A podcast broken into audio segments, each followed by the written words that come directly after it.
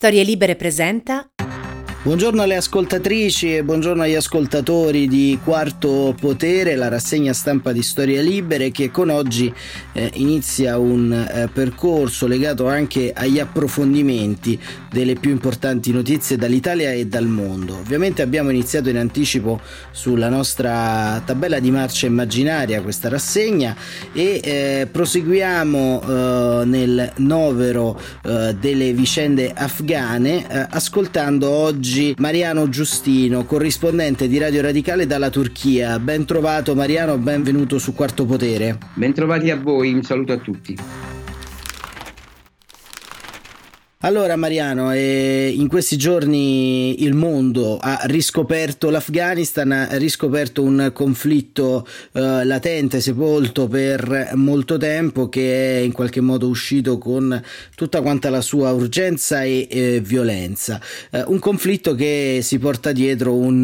uh, piano inclinato a livello geopolitico molto complesso e al tempo stesso interessante che ci racconta una uh, frammentazione del mondo arabo e del mondo mondo islamico molto interessante per comprendere anche quali saranno i prossimi sviluppi e magari anche le prossime aree di crisi all'interno eh, del eh, mondo eh, asiatico e del mondo eh, arabo nella sua eh, completezza e complessità. Eh, tu ovviamente ti trovi in Turchia, da lì hai innanzitutto un osservatorio privilegiato su quello che ovviamente avviene e la prima domanda che ti faccio riguarda poi il ruolo che svolge oggi settimanalmente su Radio Radicale. E innanzitutto come i giornali turchi stanno parlando un po' eh, di questa crisi. Guarda, eh, a proposito del, ehm, di quello che si pensa in Turchia, possiamo dire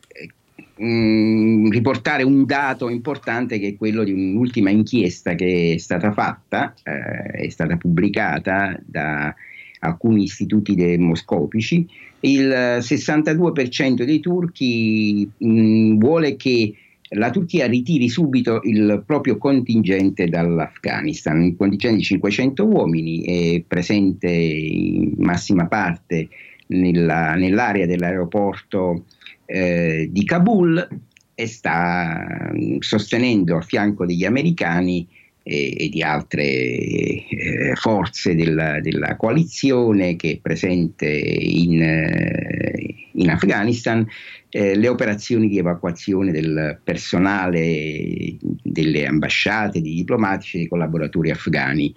eh, che hanno collaborato con le forze straniere. E quindi questo è un dato importante. Ecco, eh, perché questo ci eh, in qualche modo ci racconta forse anche un po' come è cambiata la percezione eh, proprio dei conflitti internazionali, Mariano, perché eh, un mm. tempo diciamo i, i, sondaggi anche, ma comunque l'opinione pubblica, tranne ovviamente dei, dei pezzi importanti dei movimenti pacifisti, non violenti, però eh, sono sempre stati in qualche modo eh, a favore degli interventi. Invece oggi, e lo abbiamo visto anche con Biden negli Stati Uniti, sembra in qualche modo che l'idea di una sorta di eh, protezionismo, di sovranismo in salsa internazionale, quindi legato alle missioni dei contingenti, abbia un po' contaminato tutte le famiglie politiche. Ecco, ovviamente eh, l'Afghanistan è distante dalla Turchia, però diciamo eh, in passato forse avrebbe potuto rappresentare un fronte di affermazione e di conquista. Invece anche in un paese eh, profondamente eh, interventista su molti fronti ci racconti che c'è questa tendenza a a, diciamo, al disimpegno. Ecco, dal tuo punto di vista di osservazione, come te la spieghi?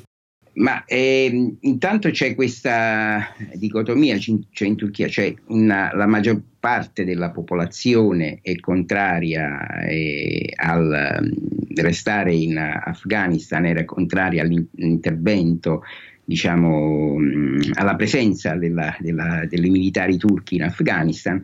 eh, sostanzialmente sono contrari anche a, agli interventi, anche in altri, sono stati contrari anche agli interventi mh, mm, un po' meno, con una percentuale un, un po' mh, mm, minore agli interventi per esempio in, in, in Libia, eh, così come anche in Siria se vogliamo.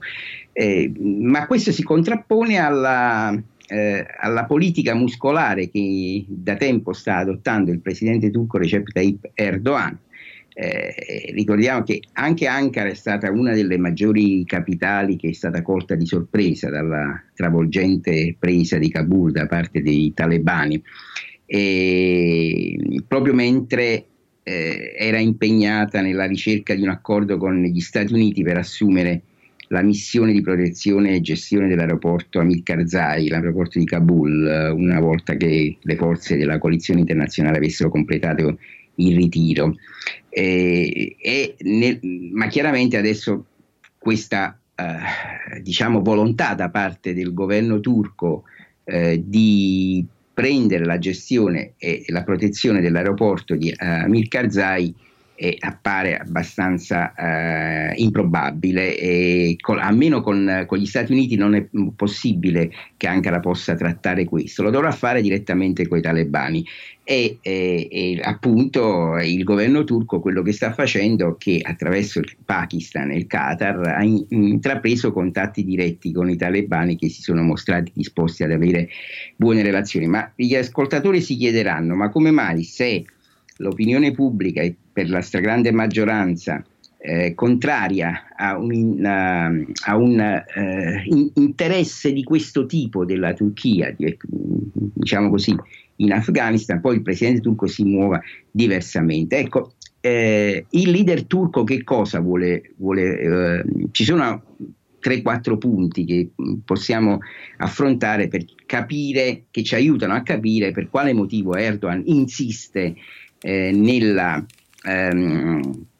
eh, nella, sua diciamo, mh, volontà di avere una influenza e una presenza nel paese centroasiatico. Eh, il leader turco intanto diciamo che cerca di condizionare la leadership talebana affinché nel nuovo governo che si andrà a formare eh, dell'Emirato Islamico dell'Afghanistan vi siano figure intanto vicine alla, alla, persona come ad alcune persone come l'ex primo ministro afghano e leader del partito islamico eh, Gulbuddin Ekmatyar eh, che una, mh, è favorevole a un governo provvisorio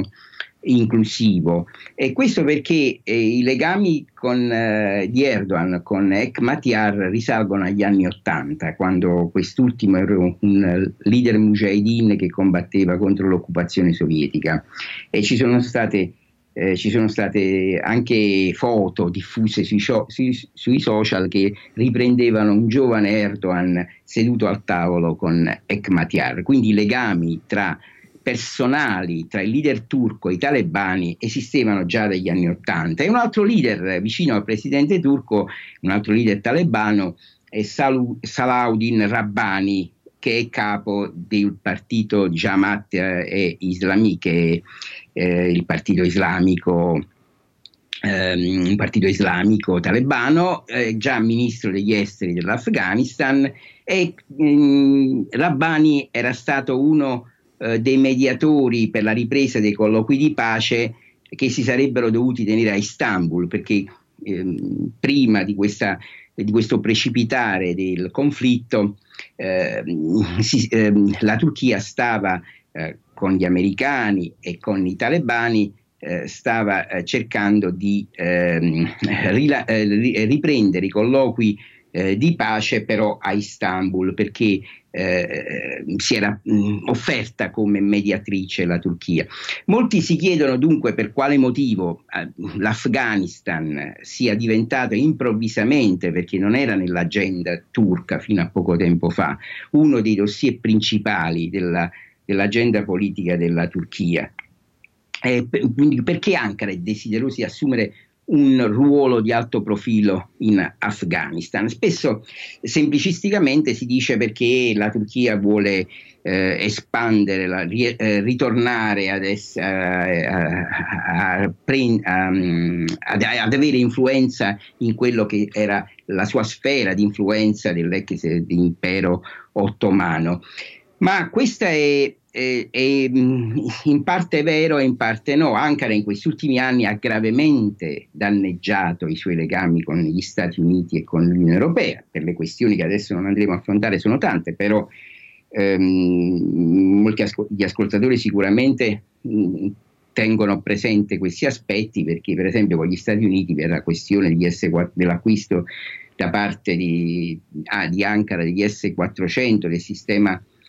antimissile balistico russo S-400 che non è interoperabile col sistema NATO, questo è uno dei tanti eh, dossier spinosi, c'è lo, il sostegno che la, gli Stati Uniti eh, dà ai curdi nel nord eh, Siria e, e, la Turchia ritiene che sia che, che, che, che, gli Stati Uniti sostengano, aiutino nel nord Siria un'organizzazione terroristica, l'organizzazione kurda del Partito dei Lavoratori del Kurdistan PKK e quindi che ha, ha legami con, col, con i kurdi all'interno della Turchia e quindi su questo c'è una forte contrapposizione. L'Unione Europea c'è la questione del Mediterraneo orientale, la questione dei diritti umani, di, altre, eh, di, eh, di altri dossier che rendano, rendono eh, la Libia per esempio, che rendano, rendono eh, diciamo, di, mh, mm, critici i rapporti con, eh, con Ankara e ora Ankara sembra desiderosa di sfruttare la crisi afghana e di rivendicare un ruolo di mediazione tra talebani e le potenze globali per dimostrarsi un prezioso eh, alleato agli occhi dell'Occidente e rafforzare così la legittimità internazionale. Sostanzialmente Ankara si vuole offrire come peacemaker, del, come un attore eh, regionale eh, che eh, eh, riesce lì dove altri attori anche più eh, potenti non riescono a farli come Stati Uniti ed Unione Europea e utilizza dunque la carta afghana per rafforzare la sua posizione nei negoziati su altre questioni spinose con Stati Uniti ed Unione Europea. Perché fa questo? Perché non può permettersi di, ehm, eh, di, mantenere eh, i rapporti con Stati Uniti e Unione Europea critici eh, per una questione di economia, di tenuta economica interna, perché deve dare tranquillità, sicurezza e fiducia ai mercati perché, eh, per attirare gli investimenti e di conseguenza eh, questo comporta che non può rompere i rapporti, non può avere, mantenere deteriorati rapporti con gli Stati Uniti e in particolare con l'Unione Europea ha, con, la, con, con, scambio con la quale ha uno scambio economico commerciale di oltre il 40%. E dunque c'è questo uh, fattore che è un fattore eh, ehm, di politica estera, ma che ha ricadute forti, molte, cioè che er-, Erdogan, anzi Erdogan diciamo, deve eh, eh, cercare di eh, di, di, di, far ripartire la sua economia che è abbastanza in crisi. L'altra ragione è strettamente interna, cioè il leader turco sta perdendo sempre più consensi nei sondaggi e intende assecondare i circoli ultranazionalisti e panturanici, col quale si è alleato, che potrebbero abbandonarlo. Eh, Erdogan è, eh, dopo il tentato golpe del 2016, ha perso il sostegno di alleati eh, come, quel, come eh, il movimento di Gulen e, e, e precedentemente eh, era incominciato una, uh, un'emorragia dal, eh, eh, dalla, del, dal, partito della giustizia dello sviluppo, dal suo partito AKP, delle correnti più liberal del suo partito, eh, fino ad arrivare adesso alla divisione in quattro tronconi del, dell'HP, quindi sta perdendo consensi, sta perdendo eh, la sua vecchia, la vecchia la leadership tra questi molti fondatori del, del Partito della Giustizia e dello Sviluppo, di cui lui è presidente, lo hanno abbandonato. E dunque ha, ha eh, interesse a continuare a, a, ad avere il supporto di questi circoli ultranazionalisti e panturanici islamisti col quale si è alleato in particolare dopo il golpe eh, del 2016, senza i quali non potrebbe governare, non potrebbe diciamo ehm, avere la maggioranza, per esempio avere la maggioranza assoluta in Parlamento, quindi si, è un problema anche di tenuta e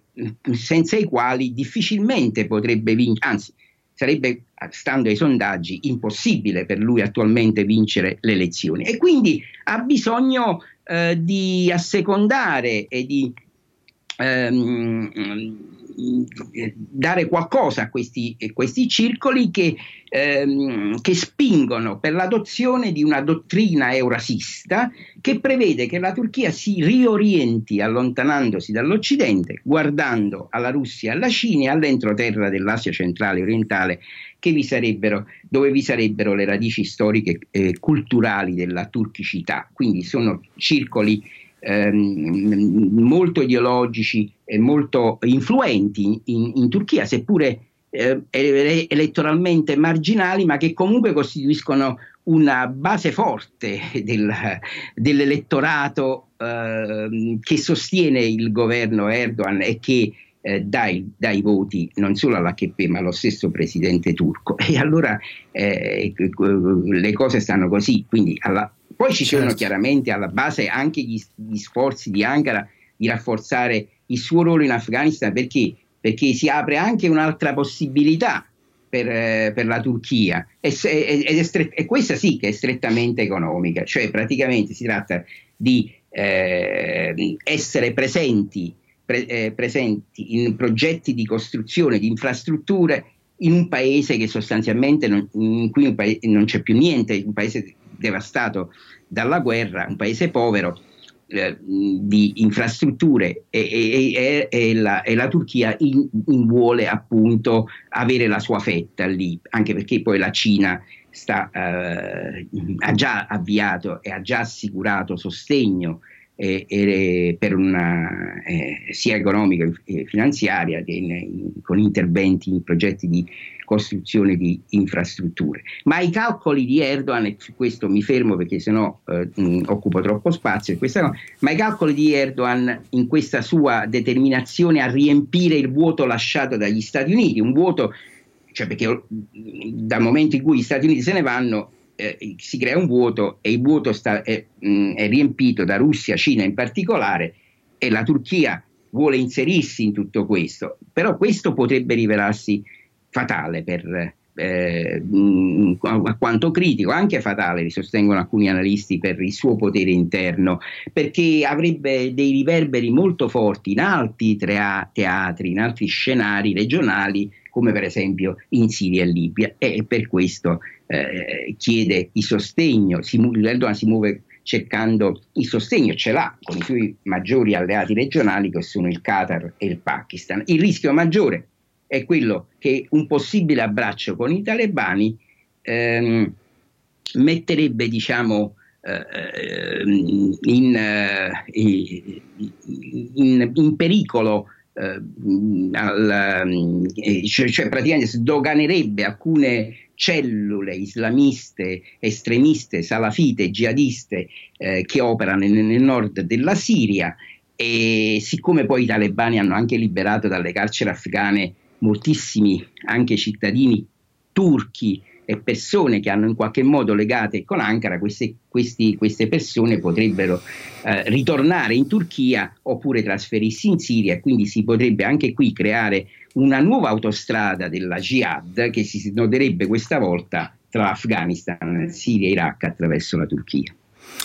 Ecco Mariano, e, um, un altro paese di cui si parla poco e che invece ha non solo molti interessi nella vicenda afghana, ma anche un dedalo di complessità nei rapporti con i taliban eh, è l'Iran. Eh, ecco, eh, l'Iran che è un po' diciamo anche qui il mazziere della uh, geopolitica eh, in quell'area, eh, come si sta interfacciando a questa crisi e soprattutto quali sono le peculiarità del rapporto tra Taliban e Iran mm. e quali sono diciamo anche eventuali punti di caduta da qui alle prossime settimane a tuo avviso su questo fronte della crisi? Allora, il regime sciita di Teheran ha ragioni strategice, economiche, ideologiche e, e, per sostenere gli estremisti sunniti. Cioè, mm, quindi, precis- lo, diciamolo subito, l'Iran accoglie con eh, favore il governo dei talebani in Afghanistan, pur essendo sunniti. Una delle principali ragioni eh, di questo sostegno iraniano ai talebani è eh, il bisogno dell'Iran eh, del, eh, dell'acqua eh, che scorre nel paese dalla parte, dalla, dalla parte del confine eh, tra eh, Afghanistan e, e, Iran. E questo, per esempio, nel maggio del 2016 il Foreign Policy eh, eh, pubblicò un rapporto che citava due funzionari occidentali eh, che eh, affermavano che Teheran stava fornendo alle forze talebane lungo il confine denaro e piccole quantità di armi eh, come mitragliatrici, munizioni, granate e razzi a propulsione. Ecco, insomma, l'Iran eh, poi sappiamo che ha anche una lunga storia di accoglienza sia dei membri chiave di Al-Qaeda eh, che dei leader talebani. Al-Qaeda e, e, e tra Al-Qaeda e talebani sappiamo che eh, vi, è, vi, sono stretti legami eh, di sostegno, di amicizia, eh, di visione, no? perché entrambi vogliono un emirato islamico, uno Stato islamico fondato eh, sulla Sharia. Eccetera. E come sempre riporta, riportato il Foreign Policy, il capo talebano, che è il mullah Akhtar eh, Mansour, è stato ucciso in Pakistan da un drone, ucciso in Pakistan da un drone americano dopo aver lasciato l'Iran. Eh, e, e il, il, Foreign Policy documenta appunto questo traffico tra del mullah, uh, i passaggi del mullah Mansur che ha viaggiato regolarmente, liberamente dentro e fuori la Turchia. Quindi l'Iran ha,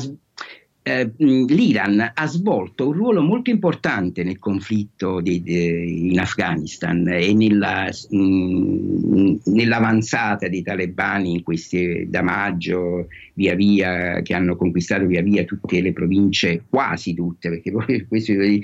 il, i talebani non controllano tutto l'Afghanistan e questo forse nessuno, mh, non capisco perché nessuno lo dice, ma eh, o pochi lo dicono, anzi sicuramente pochi lo dicono e l'Afghanistan non controlla. Ci sono alcune aree dell'Afghanistan, come per esempio quella del nord, l'area del nord dove c'è il, il, il generale Mansour col, col vicepresidente dell'Afghanistan Saleh, che resistono lì. Quindi sono state poi trovate armi iraniane nelle mani dei combattenti talebani uccisi quindi anche questo è un altro dato, e combattenti iraniani che operano nelle province di Nimroz, Herat ed Helman, Helman che sono molto strategiche nell'Afghanistan occidentale e sud-occidentale, vicino al confine iraniano, eh, insomma, eh, hanno combattuto a fianco dei talebani. Poi numerosi rapporti negli ultimi anni hanno accusato l'Iran e il corpo delle guardie rivoluzionarie islamiche di fornire armi e addestramenti ai talebani. Quindi vi è questa stretta interconnessione. Eh, ci sono ragioni economiche e strategiche eh, che stanno alla base di questi collegamenti, il controllo di, per esempio di Helmad, che è una provincia eh, dove risiedono le tribù Alizai, Nosai e, e, e Isha Kzai, che sono tribù Pashtun della, dell'Afghanistan meridionale, del Baluchistan, che eh, tra, tra, Pakistan, sono queste province che si sono situate tra Pakistan e Iran. Ehm, e, e, insomma, le, questa, um, il, sostegno che l'Iran ha fornito ai gruppi armati all'interno dell'Afghanistan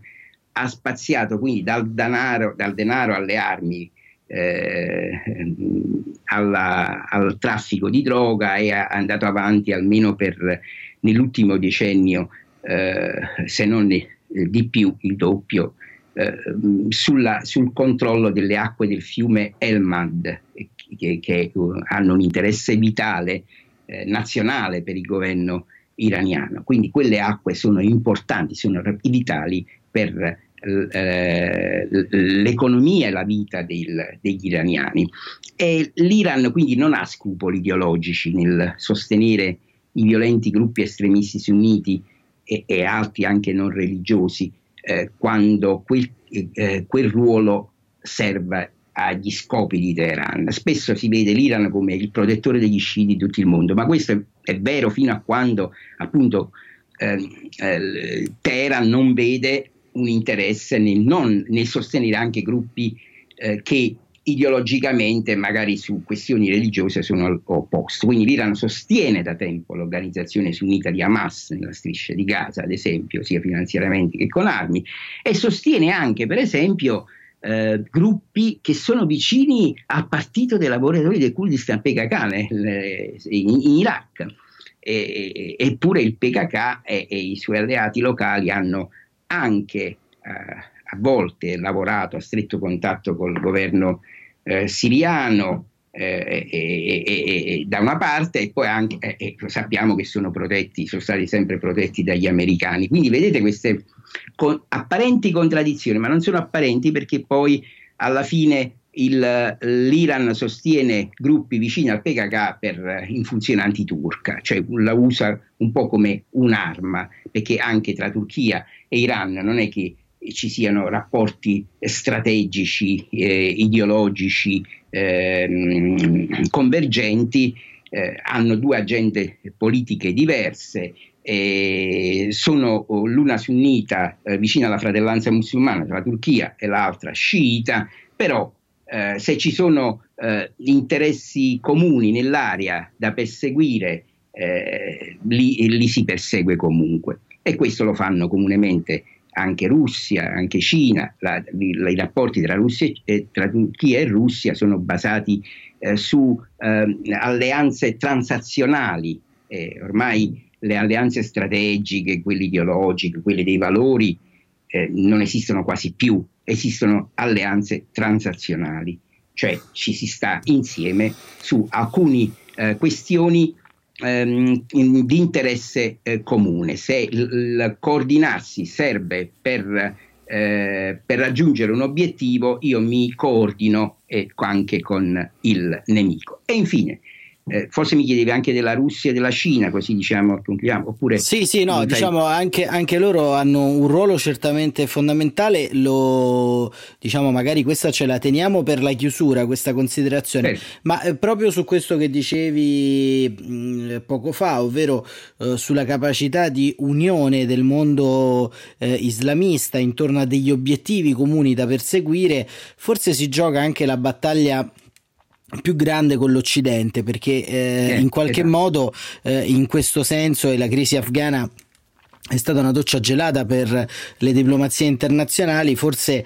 proprio eh, l'entrata a Kabul eh, da parte dei Taliban eh, fa comprendere di quanto è necessario un cambio di passo in Occidente, nell'Unione Europea, mm. eh, negli Stati Uniti, eh, forse per ritornare eh, a quello che eh, veniva fatto eh, fino al, diciamo, alla caduta del muro di Berlino, possiamo dire, fino allo sgretolamento mm. dei mondi multipolari, cioè ovvero un Occidente che intorno al, alla propria sfera di interesse, intorno al patto atlantico, intorno a tutto quanto quello che abbiamo visto nel corso dei decenni successivi,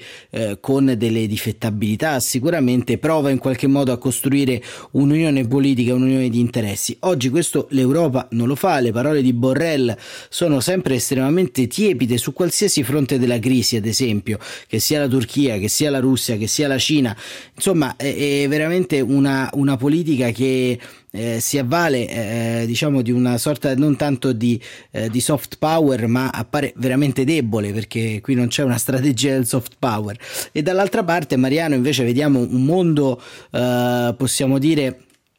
eurasiatico, nel senso che parte diciamo dalla Turchia e poi si espande verso il eh, profondo oriente che invece trova in questa chiave di intercambiabilità comune fatta di scambi commerciali, di accordi militari, di non belligeranze o di azioni mm. oltre le differenze storiche, eh, una modalità operativa. Forse è proprio questa la chiave interpretativa che eh, ci dà eh, l'idea di come i, i Taliban intendano essere al governo dell'Afghanistan, non tanto col dibattito di casa nostra che ci dice i taliban sono cambiati, sono differenti, attenti ai diritti, perché ovviamente questo non è vero, ma forse la differenza rispetto alla governance del, eh, dello scorso ventennio dei taliban è l'idea di essere attori in uno scacchiere complesso in cui però possono interpretare un loro ruolo anche con nemici storicamente eh, importanti, come ad esempio, ad esempio l'Iran. Sì, beh, è proprio così. Cioè, allora, i, i, Taliban eh, hanno un, eh, possiamo dire emergenza immediata, no? Un, un'esigenza immediata, e cioè quello di avere un riconoscimento internazionale e di stringere rapporti con altri paesi perché ehm, l'Afghanistan eh, ha problemi eh, disastrosi per quanto riguarda la propria economia, la, il, il, paese come dicevamo è distrutto, eh, la, il Fondo Monetario Internazionale ha bloccato 9 miliardi di dollari eh, della banca eh, centrale afghana, eh, ci sono paesi eh, che sostengono in donazioni maggiormente, i maggiori paesi sono Stati Uniti e l'Unione Europea, eh, che sostenevano eh, fino a, a, pochi giorni fa eh, il, il, il, vecchio governo che, che, che esisteva. E, ehm, e quindi eh, questo potrebbe eh, e si, si spera che, che almeno eh, Stati Uniti e Unione Europea non riconoscano il, il, la legittimità del governo talebano, perché e, e, e, quindi questo, queste, c'è un'esigenza appunto quello di, ehm, di avere un riconoscimento perché senza un riconoscimento internazionale la, la, loro vittoria militare non servirà quasi a nulla a nulla. Eh, e, di conseguenza ecco perché eh, anche, eh, ci sono anche questi rapporti spregiudicati anche con, con la Cina. La Cina eh, avversa la sua eh, minoranza musulmana, in particolare quella degli Uiguri nel Turkestan orientale, eh, che è in qualche modo vicino ai taliban. E, eppure eh, si, può, si, si, può, raggiungere un accordo tra Cina e Taliban su questo, se non lo si è già raggiunti, eh, sul fatto che io ti consento lo sviluppo del paese con le ricchezze che tu hai, le terre rare, eccetera, eh, la ricostruzione, eh, però tu mi garantisci eh, da una parte, da, questa da parte cinese, e dall'altra parte, da parte Taliban, garantiscono ai cinesi che eh, interromperanno ogni tipo di rapporto con, eh, con la minoranza musulmana uigura e, e che non non eh, avranno, eh, svilupperanno eh, rapporti con cellule terroristiche di Al-Qaeda e di ISIS eh, vicino, eh, in, in, in, Afghanistan. Ecco, questo è. Però il problema è questo. Ritornando al discorso di prima che facevi tu a proposito dell'Unione Europea, dell'Europa, degli Stati Uniti, qui siamo di fronte, per quanto riguarda per esempio l'Unione Europea, ad un, uh, un ennesimo um, un'ennesima criticità della, eh, delle, eh, che è, è, è giunta, eh, è emersa in maniera così evidente, che mostra, come dicevi tu prima, una eh, totale incapacità di ehm, non solo di analisi, quello non è mai avvenuto, ma di risposta eh, a, a, una, a, a, questa crisi in maniera da svolgere una, um, un'azione incisiva uh, sia in, come uh, diciamo capacità di, uh, di mh, poter, eh, poter mh, che questa è fallita di evitare questo, questo precipitare della crisi e quindi il fatto che non vi, stato, non vi, sia stato un negoziato, avviato già da tempo un negoziato, eccetera, eccetera, in, tra eh, tra le varie componenti della società afghana e un governo inclusivo che, con elezioni libere, eccetera, eccetera. Ma eh, vi è anche una, una, capacità sul da farsi. Per quale motivo? Ma questa, que, questo mostra un, dato importante, e, e cioè il fatto che la mancanza di una politica estera di difesa comune, la mancanza di un esercito europeo eh, eh, comune, eh, l'Unione Europea è, è un'entità soltanto eh, sulla carta, perché poi sostanzialmente eh, eh, sono, ci sono 27 paesi che, che, hanno 27, che si muovono in, in, 27 modi diversi e spesso con agende addirittura contrapposte. Quindi l'Unione Europea ha un problema ehm, di identità, eh, se possiamo, e di costituzione. non si è ancora costituita, non ha eh, una politica estera di difesa comune che è la prima cosa che dovrebbe avere un'organizzazione statuale eh, e quindi questo lo dobbiamo dire. E poi infine concludo dicendo che la questione dei Taliban, per esempio, del, del, dei Taliban che hanno preso il potere, allora questa è un'organizzazione basata sul fondamentalismo islamico che vive di attività illecite, di narcotraffico, di racket, eh, di traffici finanziari illegali, eh, di ehm, traffico di esseri umani, di traffico di armi, cioè una organizzazione criminale. Sostanzialmente l'organizzazione dei Taliban è un'organizzazione criminale che ha come cemento ideologico il fondamentalismo islamico, l'estremismo islamico, addirittura il terrorismo perché ha sostenuto organizzazioni terroristiche e continua oggi a sostenerla. Si sono impossessati del potere con le armi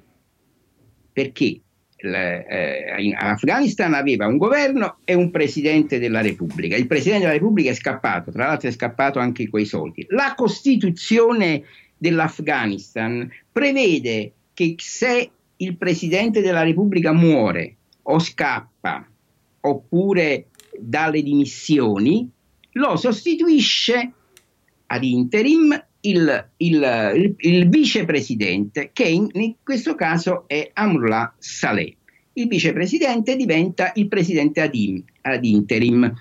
E come si è dichiarato Ahmed Saleh? La comunità internazionale che ha fatto? Lo ha riconosciuto? No. E adesso si domanda se deve riconoscere, si chiede se deve riconoscere il governo dei Taliban e vediamo se sarà inclusivo o non inclusivo, ma stiamo sdoganando tutto. Ah, stiamo, I colpi di Stato vengono sdoganati. In, in, Tunisia succede che il Presidente della Repubblica defenestra il primo ministro, eh, chiude il Parlamento, eh, in, in, in, Egitto uh, nel 2013 eh, viene defenestrato Mubarak, eh, eh, colpo di Stato, 1500 morti, ecce, insomma,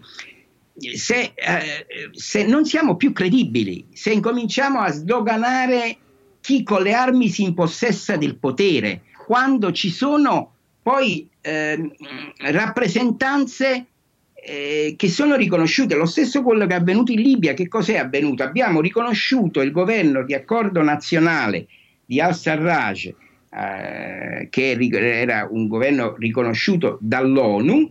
eh, è stato attaccato dal generale eh, Haftar, leader della, della Cirenaica, ehm, stava avanzando verso Tripoli, avrebbe preso Tripoli e il, il, il, il eh, Calif, eh, cioè, ehm, al-Sarraj si è rivolto il leader del governo di accordo nazionale, si è rivolto, ha fatto il giro delle sette chiese, si è rivolto alle maggiori potenze eh, internazionali per chiedere aiuto per la salvezza di Tripoli. Eh, Tripoli a cui, noi, no, a, a, a cui, stava a cuore molto anche all'Italia. Si è, eh, si è creato dunque che cosa? Ancora una volta, un vuoto. Il vuoto da chi è stato riempito? Da Turchia e Russia. La Turchia non ha avuto nessun scrupolo a inviare sostegno militare, a fare accordi eh, militari con il governo di Tripoli e ha salvato, e le, ha salvato Tripoli ha salvato il governo di accordo nazionale che è riconosciuto dall'ONU. Non siamo stati capaci di salvarlo noi. Cioè, eh, qui ci troviamo di certo. fronte a delle responsabilità inaudite. Questo perché? Eh, perché è nella domanda che mi facevi tu. È perché l'Unione Europea è un'entità astratta, è, un'entità, è un'idea, è una, eh, un sogno, è rimasto ancora un sogno, ahimè, eh, dal momento in cui eh, è stata fatta un'unione economica commerciale, ma la politica di difesa estera, di difesa, di, di difesa comune non c'è, l'esercito comune non c'è e, e un, uno Stato non può esistere se non ha una politica estera di difesa comune e un esercito, almeno quello. Poi ci possiamo, possiamo avere diciamo, diversi governi che amministrano eh, la sanità e anche quello sarebbe un po', un po' diciamo da tenere sulle molle, ma comunque per esempio l'istruzione, cioè certo. almeno, almeno quello alle basi dobbiamo averle. Allora, grazie davvero a Mariano Giustino, corrispondente di Radio Radicale in Turchia. Ricordiamo l'appuntamento, insomma, di ogni sabato, se non erro, con la rassegna stampa turca, che potete poi anche eh, ascoltarla sul, sul, sito di eh, Radio Radicale. Grazie davvero per essere stato con noi, per essere stato ospite di eh, Quarto Potere, la rassegna stampa di Storie Libere. Grazie a te e a tutti coloro che ci hanno ascoltato e ci risentiamo presto e vi auguro un buon proseguimento di giornata puntata.